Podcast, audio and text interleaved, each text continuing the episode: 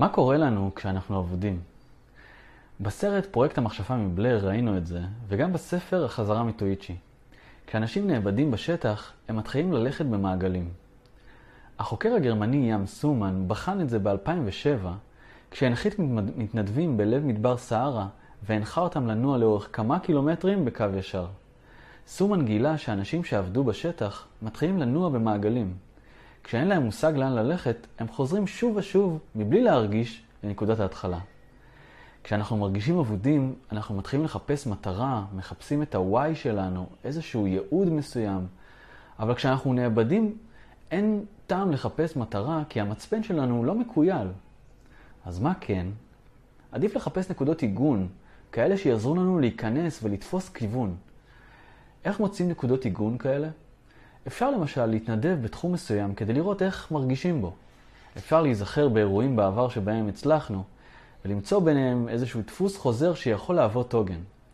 ואפשר לשחזר, לשחזר מקרים בעבר שבהם היינו בפלואו, איפה שהרגשנו שאנחנו באזור הטבעי שלנו. איך נראה כזה פלואו? איפה פגשנו בו? לדוגמה, איפה שכאב לנו, אבל לא סבלנו. איפה שהוצאת אנרגיה וזה מילא אותך. איפה שעבדת קשה וזה לא הפריע לך. איפה שהרשית לעצמך לצחוק על עצמך. איפה שביקרת את עצמך וזה לא עצר אותך. איפה שזה היה נראה לנו כמו משחק ולאחרים זה היה נראה כמו עבודה. איפה שהיה משהו מסובך ולמדנו אותו מהר.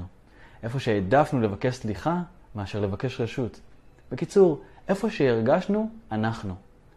אגב, לא כל המתנדבים של סומן הלכו במעגלים. מסתבר שנקודות עוגן, אפילו הקלושות ביותר, עוזרות לנו לתפוס כיוון. המתנדבים שנחשפו לשמש ולירח בזמן הניסוי, הצליחו ללכת בקו ישר. לעומת זאת, מי שהלך ביום ובלילה מעוננים, הלכו במעגלים. סומן גילה שהמוח שלנו צריך עוגנים, אפילו הכלליים ביותר, כמו השמש או הירח, כדי להתקדם בקו ישר. כדי לאמת את זה, הוא ערך את הניסוי גם בשדה, בשדה פתוח, כשעיניהם של המתנדבים מכוסות. כולם הלכו במעגלים.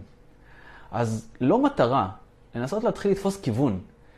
כדי לקבל כיוון, כדאי לחפש איפה אנחנו מרגישים מיוחדים, איפה הייתה לנו בעבר תנועה מעניינת, תחושה טבעית, רגש פנימי, משהו שהוא רק שלנו וכבר הנחה אותנו בעבר, סימן שיכול לשמש לנו איזושהי נקודת עיגון. בקיצור, אזור הגאונות שלנו. איזשהו סימן לייחוד, לא לייעוד.